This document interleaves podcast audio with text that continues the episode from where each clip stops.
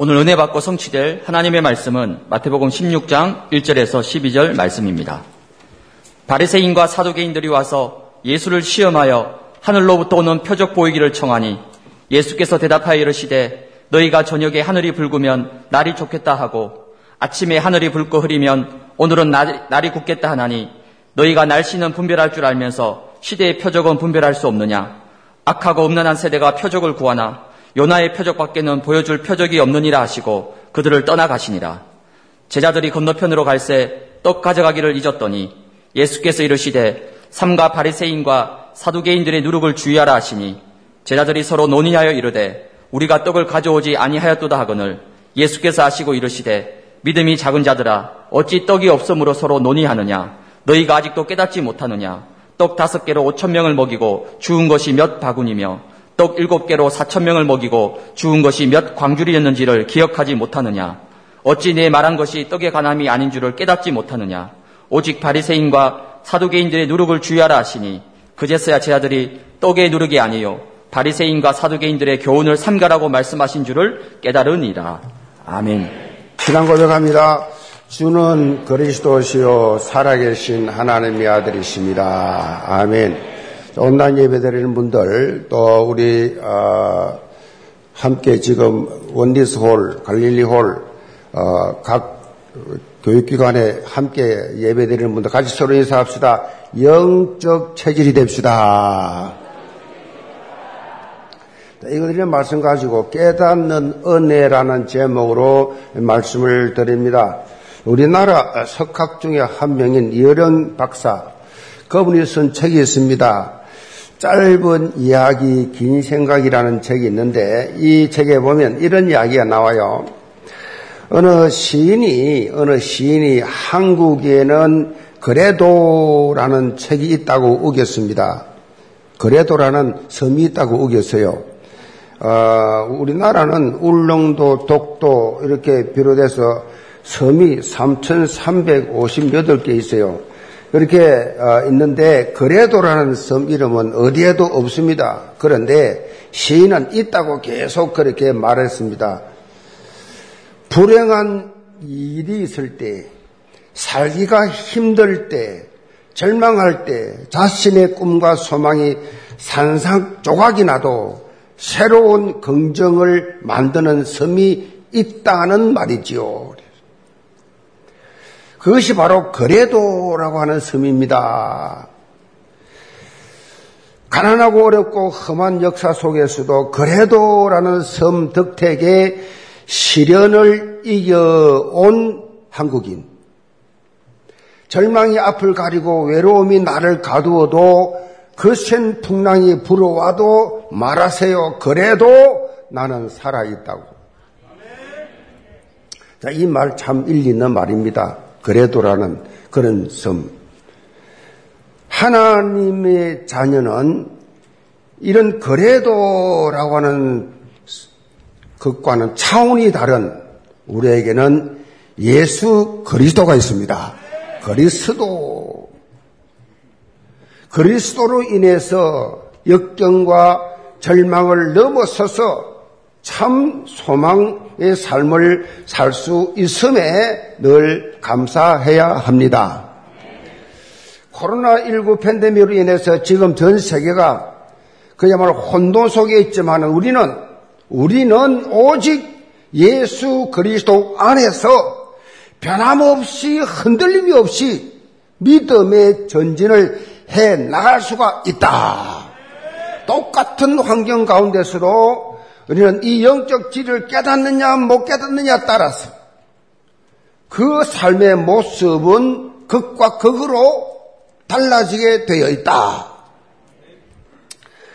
우리가 하나님 말씀을 어떻게 깨닫느냐에 따라서 신앙생활 하는 데 있어서 그 상황이 달라집니다. 너무 중요합니다. 어떻게 깨닫느냐, 깨닫느냐.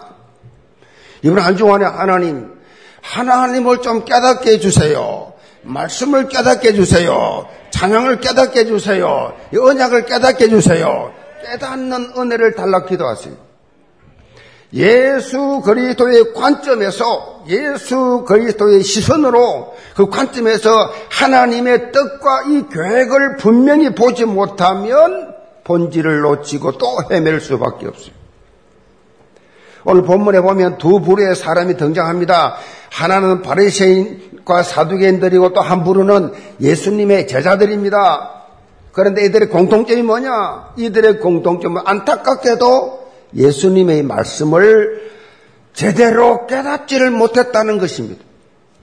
예수님께서 정말 어, 이 제자들에게 오죽 답답했으면 제자들 향해서 뭐라 했냐? 너희가 아직도 깨닫지 못하느냐?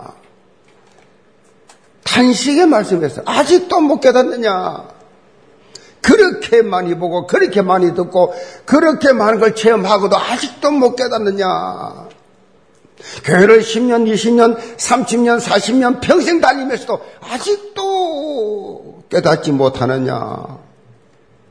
신앙생활 하는데 가장 중요한 것이 뭐냐? 오늘 제목처럼 깨닫는 은혜예요. 이 깨닫는다가 뭐예요? 육적인 말입니까? 아니에요. 영적인 말씀이에요. 영적을 깨달아야 돼요. 이 은혜를 체험하는 게 중요합니다. 말씀이 선포됐을 때 그것이 깨달아져야 뭐 깨달아져야 뭐요? 그 다음에 행동이 나오지요. 깨달아져야지 내가 먼저 깨달아져 행동이 나옵니다. 말씀을 듣고 깨닫고 적용하는 이런 여러 단계를 반복되면서 뭐가 됩니까? 영적 성장이라는 겁니다. 깨닫고 또 깨닫고 또 깨달으면서 또 행동하면서 하다가 또 실패하고 또 깨닫고 또 하다 넘어지고 또 깨닫고 또 계속 영향력을 나중에는 입혀 나가는 수준까지 성장한다.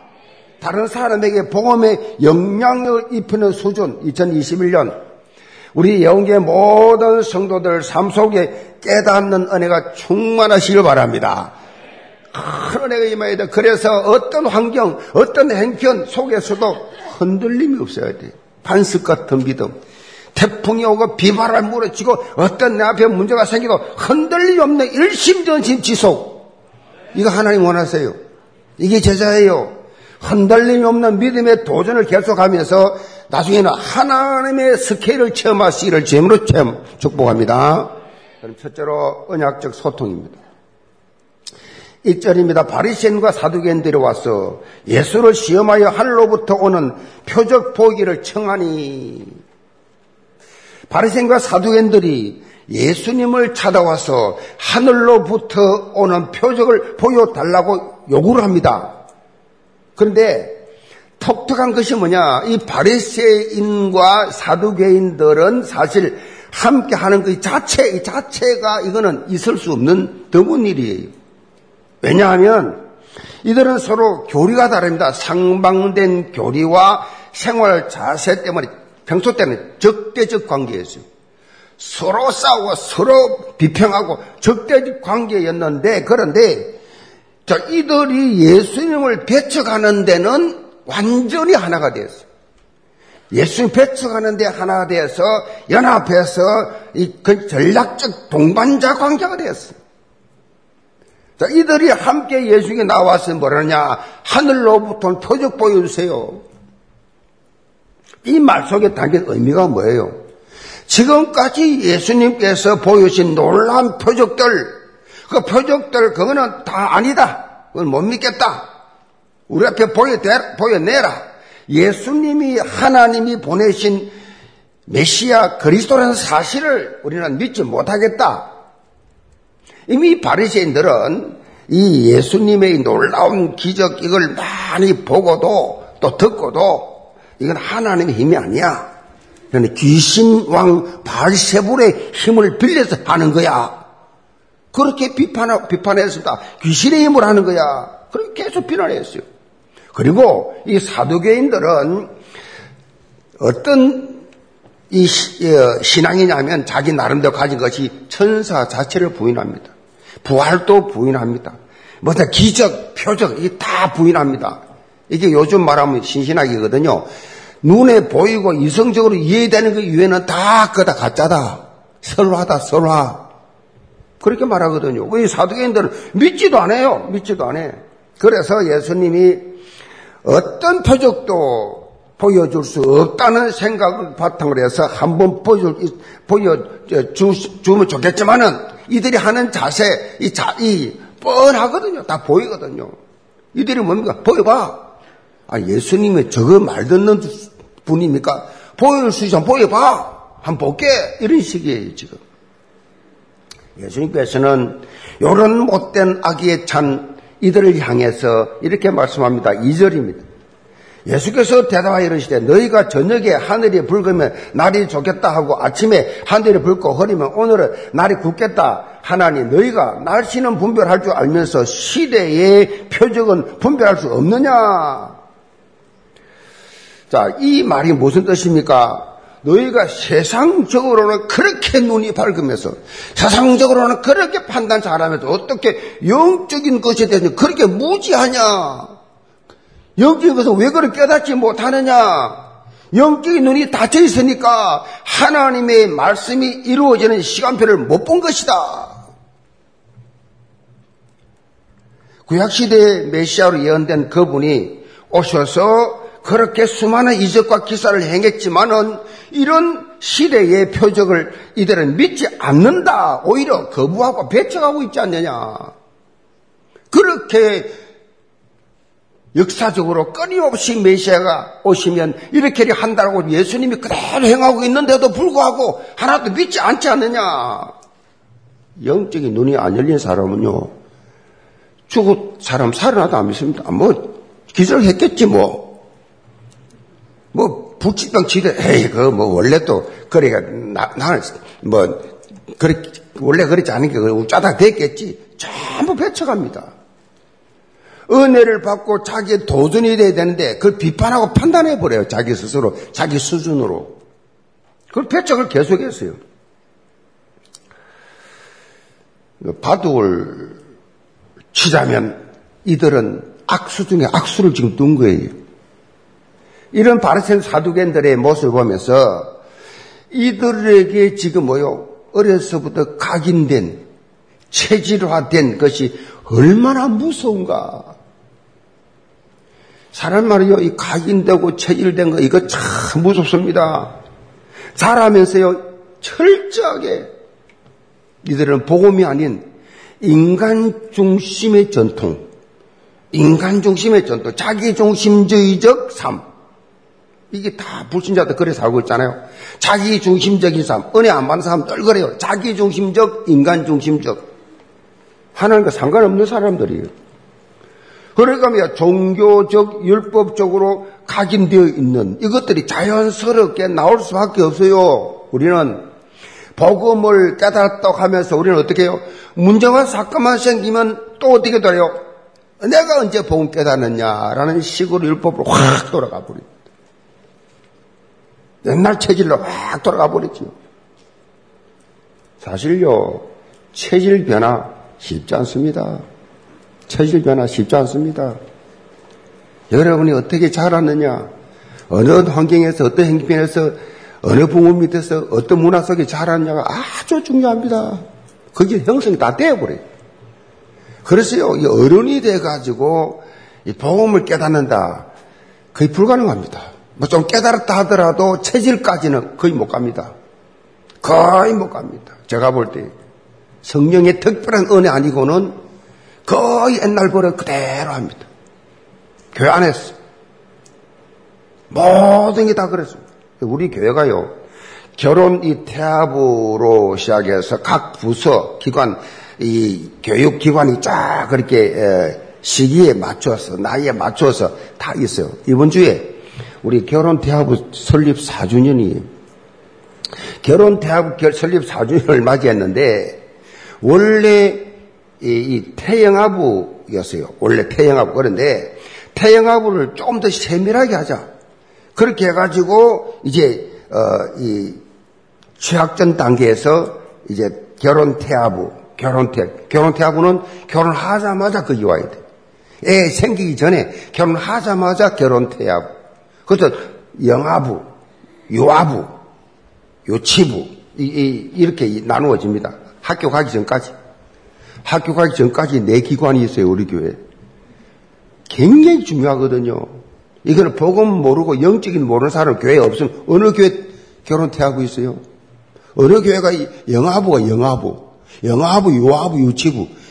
학교 세상 지식 듣기 전에 완전히 체질 바꾸는 그런 네 개 부서가 지금 딱 돼 있어요. 연령별로. 아주 구체적으로. 언약 교육을 시키는 시스템이 다 돼 있어요. 사실 배 속에 태학 갖기 전부터 부부가, 부부가 모여 언약 대화, 언약 체질, 이 영적인 분위기, 이 복음 체질, 요거 돼야 되거든요. 그거 뭐, 안 되고 저와 여름 딱 그렇게 태어났고 그래 살아왔잖아요. 그러니까 이 영향력이 자녀에게 부모의 영향이 그대로 가게 돼 있거든요.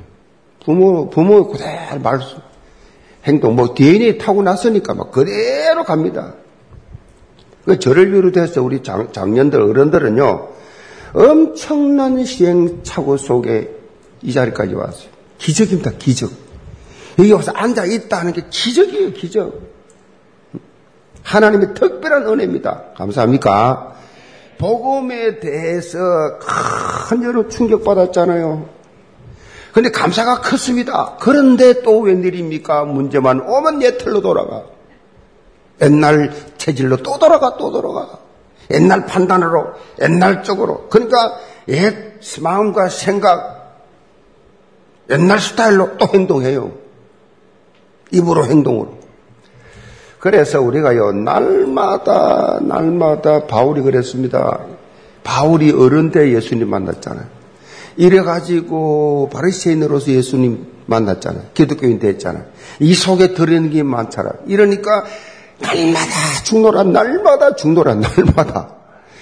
갈라다 2장 20절에만 나는 진짜 못 받겠다. 내가 산 것이 아니다. 그리스도 사는 것이다. 하면서도 날마다 죽노라. 왜냐, 워낙 옛날까지 자꾸 나오니까, 자꾸 나오니까. 그래서 우리는 어떻게 해야 됩니까? 24시 그리스도와 함께하는 이 비밀, 시공간을 초월하는 성령의 능력을 매일, 매일 순간적으로 힘입어야 됩니다. 그렇지 않으면 그냥 순간 당해요. 강단의 말씀을 여러분이 듣고 내가 갱신할 부분이 생각나거든 어떻게 해야 돼요? 따라서 하죠. 적시로, 적시로, 적시로, 적시로 바꿔야 돼요. 적시로, 나중에라는 말 하지 마세요. 나중에는 그건 절대 속이는 말이에요.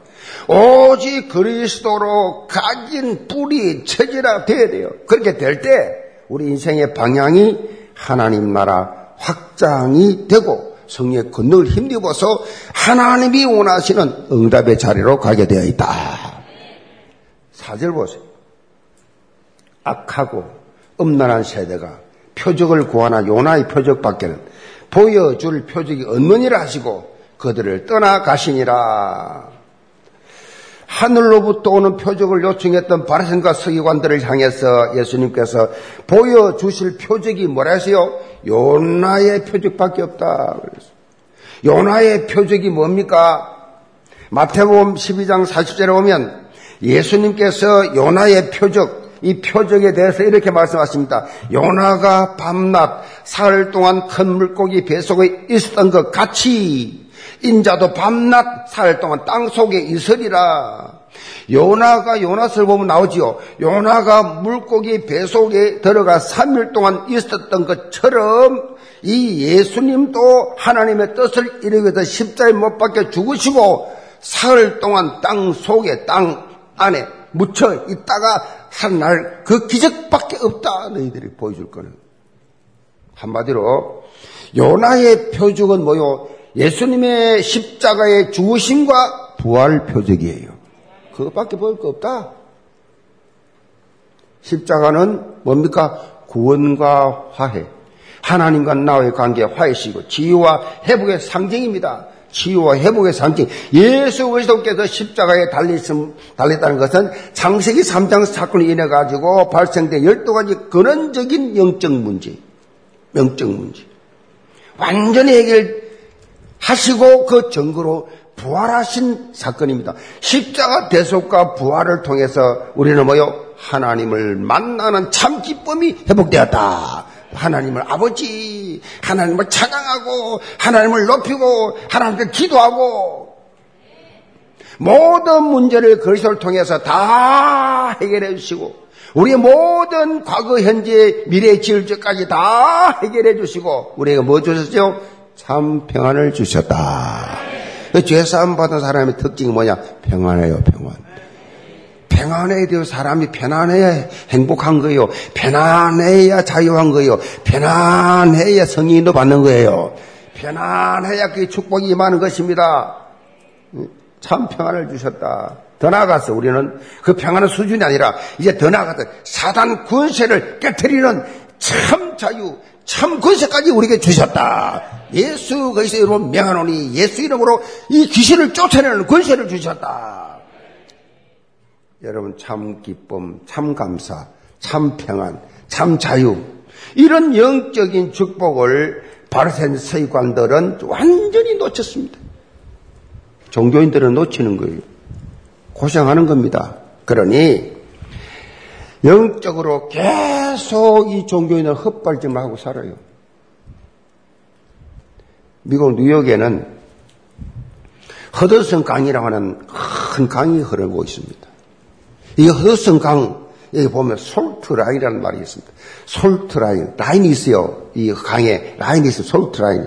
Salt가 뭐예요? 소금이 안에서 이게 싹 라인이 있는데 이것은 바닷물과 민물이 만나는 지점이에요. 바닷물과 민물이 왔다 갔다 하는 그 지점이 허드슨 강인데 이 salt line은 수시로 변하지요. 변합니다. 이 라인이 변해요. 바닷물이 많이 들어오면 또 라인이 또 올라 올라가죠. 음, 또 물이 비가 많이 오면 또 이렇게 바다로 내려가죠. 라인이 왔다 갔다 변합니다. 이렇게 변, 변하는데 뉴욕에 비가 많이 내리지 않아가지고 그냥말로 이 가물게 되면 민물이 힘이 약해집니다. 민물이 약, 이 힘이 약해지면 바닷물이 밀고 올라옵니다. 바닷물이 쫙 상류까지 침범합니다. 자, 이렇게 되면 어떻게 되느냐? 허드성 강의 위에 상류에 있는 이 유원지들이 다 오염이 돼버려요. 오염이 돼서 고기 죽고 막 거기 있는 데리 바닷물이 들어오니까 막 밀고 들어오니까 물이 약하니까, 이, 이, 물이 작으니까 바닷물이 세잖아요. 올라오니까. 그러니까 고기가 다 죽고 오염이 확 되고. 반대로 비가 많이 와가지고 강에 물이 많아지면 힘이 세지니까 그럼 확 밀립니다. 밭 쪽으로. 그럼 뭐요? 쫙 밀고 나가니까 아무 문제가 안 생기는 거예요. 이거 왔다 갔다 하는 겁니다. 자, 우리 신앙생활도 마찬가지. 영적 솔트라인이 있어요. 여러분 개개인이 다 영적 솔트라인이 있다고. 여러분이 하나님 은혜를 지속적으로 받지 않으면 어떻게 되느냐? 은혜 못 받으면 사단 공격이 바닷물처럼 쫙 밀려와요. 밀려와가지고 여러분 영적으로 삶을 다 오염시켜버려요. 그렇기 때문에 영계 모든 성도를 항상 어떻게 해요? 목숨 걸고 은혜 받아야 돼요. 은혜 받는 자리가 있다. 은혜 받는 은혜 받아 은혜 안 받나 죽는다. 은혜 받는 자리. 특별히 교회가 직접 나와서 여러분 교회에 나와서 은혜 받는 이, 이 코로나 시대 가지고 이 지금 작년 한 해 동안 또 올해 이어 가지고 집에서 예배드는 분들 많아요 지금 거의 대부분이 집에서 아니 뭐 교회가 그뭐죠 얼마나 좋아 화장할 필요도 없고 머리 감을 필요도 없고 넥타이 몇 것도 없고 그냥 바다만 이 바람에 그냥 집에서 그냥 앉아서 그냥 털면 되니까 그냥 그거 하고 교회 가자. 내일 주일이다. 토요일부터 줄 준비 쫙 하고 미리 일찍 자고 일찍 일어나서 탁 컨디션 조정해서 그렇게 해서 쫙 교회를 가자 하고 응? 여러분이 나오는 나와서 예배드리는 자세하고 하나님 중심 보시잖아요. 하나님 누구에게 은혜를 주시겠어요? 직접 나와서 예배를 드리는 현장 예배. 지금 또 자리 많이 비어 있어요. 온라인 예배드리는 성도 여러분. 코로나라서 뭐 20%밖에 안 되는데 뭐 체질이 이제 완전히 습관이 돼가 안 나올라 그래요 이제. 나와서 현장 예배 드리는 거 온라인 예배 완전 다릅니다. 한번 나와 보시라니까요, 그새. 일단 내가 예배당에 간다는 그 마음만 가져도 여러분이 영적 자세가 확 달라집니다. 자세가 달라집니다. 내 은혜 받아야지 하는 자세 달라집니다. 영계 모든 성도들 항상 말씀의 자리를 사모하면서 24시 언약적 흐름 속에 그렇게 소통하시기 바랍니다. 그러면 25 영원의 이 체험 속에서 완전히 언약의 사람이 사람으로 되게 돼서 이런 응답 받기를 죄물로 축복합니다. 두 번째로 언약적 깊이입니다.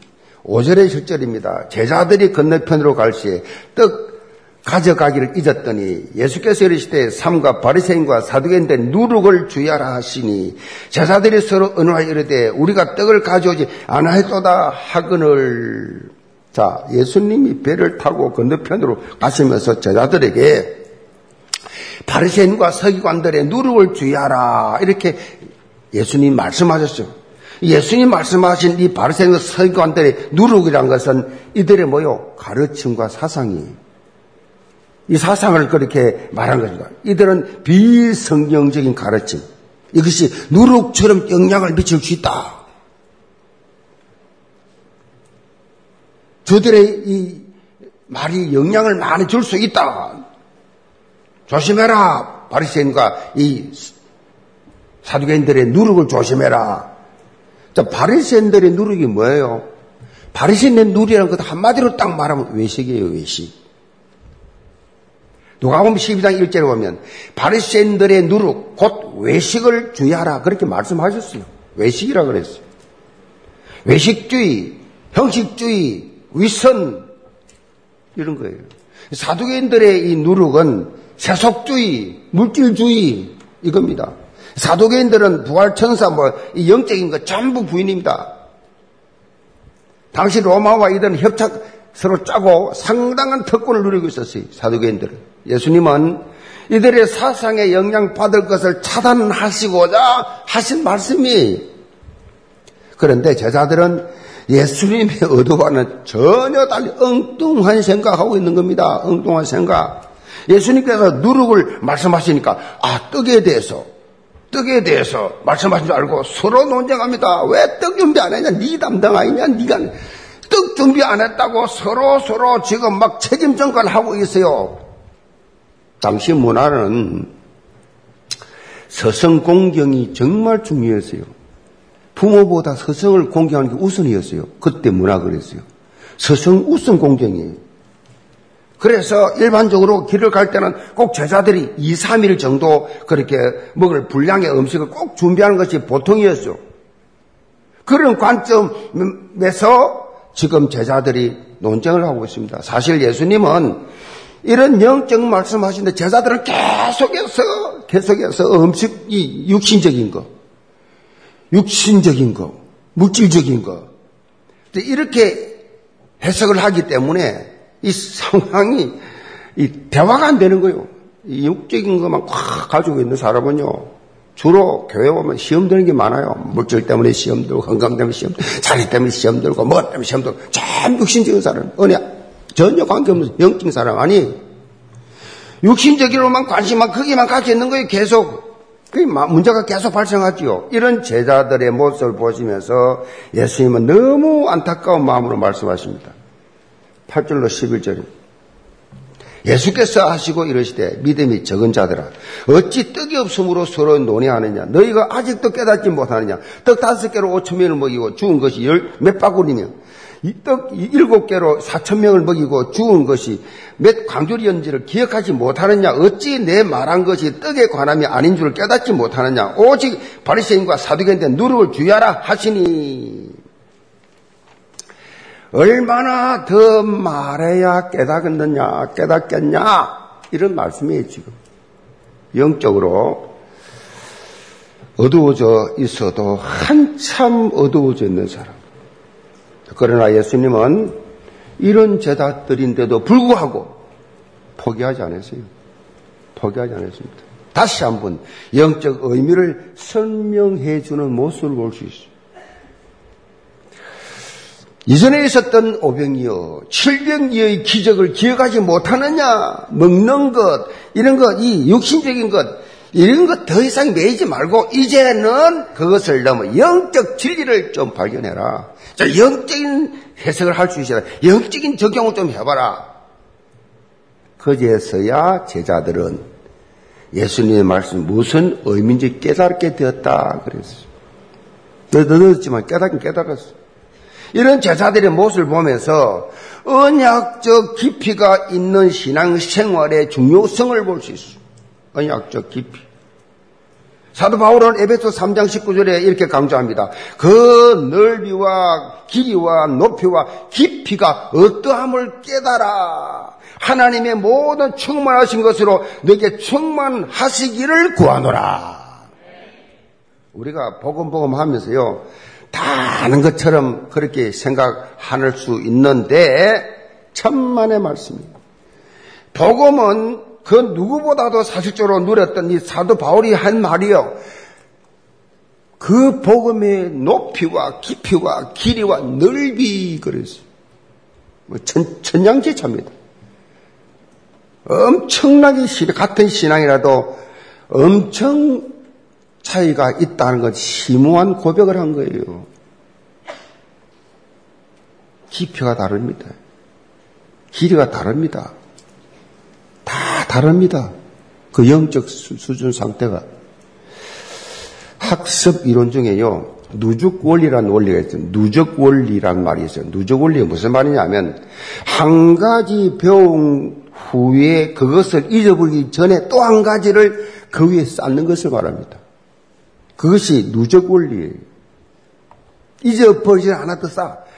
영적으로 마찬가지입니다. 주일에 한 번 예배 드린 후에 신앙생활을 다 한 것처럼 생각하면 결코 안 됩니다. 그게 종교입니다. 주중에 간단 말씀을 계속 묵상하세요. 얼마나 요즘 시대가 좋습니까? 핸드폰 가지면 다 돼. 시간 나는 대로 돼. 바쁘면 또 껐다가 또 다시 이어서 볼 수 있어. 수요 예배, 금요 예배, 주일 예배 참석해서 영적 흐름을 지속적으로 타시는 것이 중요한 거예요. 여러분의 기도 좀 하고 뭐 헌금 몇 푼 하고 뭐 여러분 뭐 몸으로 봉사 좀 하는 거 그게 단순하십니까? 그 속은 거예요. 내가 얼마나 언약적 흐름 속에 내가 있느냐가 중요한 거라고요. 예수님의 제자들이 지금요, 비록 예선으로부터 안타까운 책망 들었지만은, 계속 책망만 들었지만은, 주님과 함께한 3년간의 이 지속적인 훈련이 결국은 뭐 이들이 현장 사역의 플랫폼이 됐습니다. 그 모든 지적당한 것들이 사역하는데 큰 힘이 됐단 말이에요. 신학자들에 따르면 예수님의 공생 사역 중 제자들에게 할애한 시간이 4분의 3이었다 그랬어요. 4분의 3이 그 정도로 지속적 훈련낸 겁니다. 그것이 오순절 마가다락방 성령 강림 후에 폭포수처럼 그냥 쏟아져 나왔다.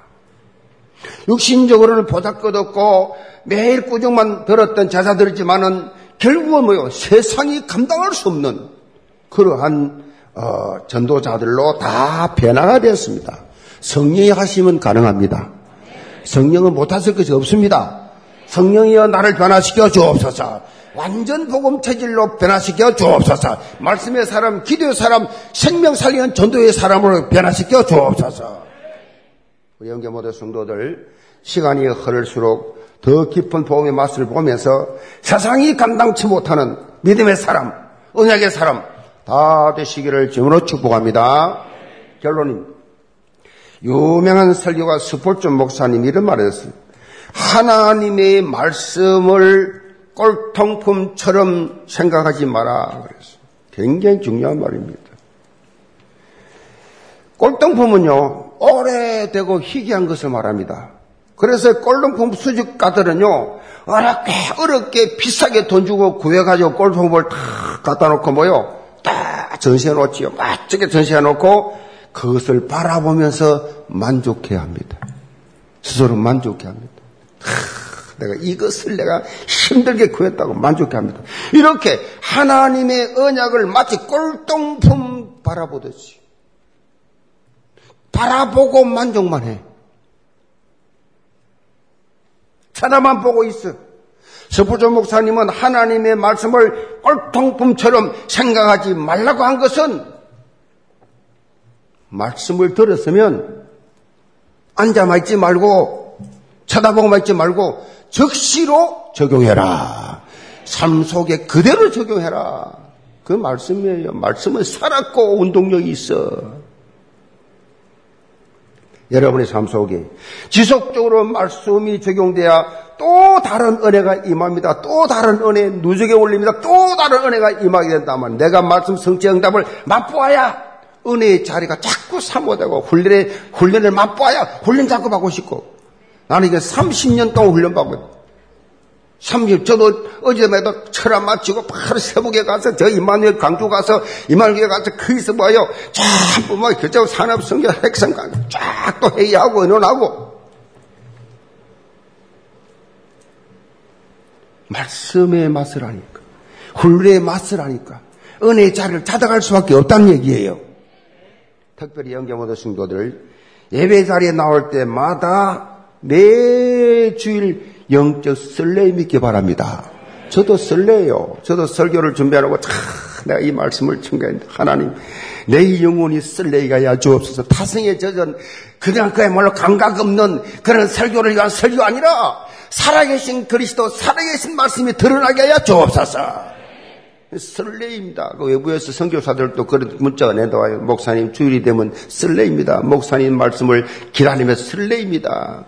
우리 저 통역부에 통역하는 분들 영어, 인도네시아, 또 Spanish, 일본어, 또 저기 저 러시아, 우리 러시아 분들 여기 러시아 스베타 목사 있어요. 잘 하고 있어요. 교회 있어요. 교회 따로 있어요. 따로.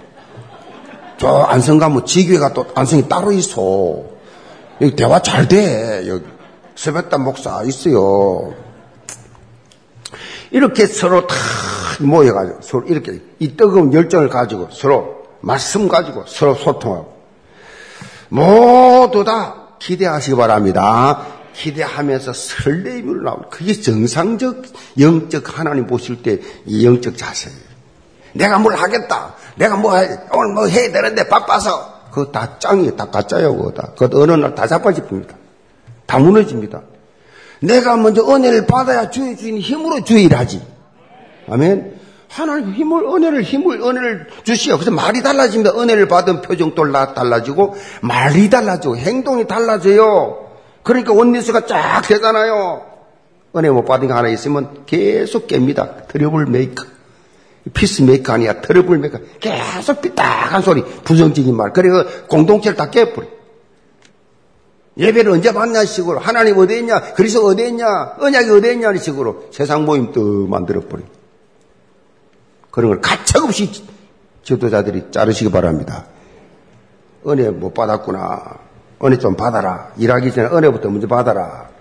그래서 늘 새 은혜를 기대하고 어떤 깨달음을 주실지 그 기대하면서 나오시기 바랍니다. 그렇게 돼야 정말 변화와 성장 모든 것을 합력하여 서로 이루시는 그런 하나님의 놀라운 은혜를 체험하게 된다. 2021년도 영계 모든 성도들 강단 말씀을 사실적으로 적용하면서 이전과는 차원이 다른 생명적 역동이 일어나는 그런 신앙생활 하시기를 바랍니다. 그래서 현장 변화의 주역 그리스도의 이 절대 제자로 당당히 서는 한 해 되기를 제물로 축복합니다. 기도합시다. 아버지 하나님 영계 모든 성도들 깨닫는 은혜를 나누어 주옵소서. 말씀을 들을 때 그 말씀이 내 영혼 속에 깊이 새겨져서 그 말씀이 내 영혼의 양식이 되고 그 말씀이 나를 움직일 수 있는 그래서 말씀의 사람으로 성령인도 받으면서 하나님이 예배해 놓으신 모든 축복을 받고야만 한 하나님의 스킬 속에서 하나님의 시간표 속에서 하나님의 예배에는 모든 응답을 받아들이는 정인들이 되게 하여 주옵소서 예수의 서름 받들어 기도합니다. 아멘.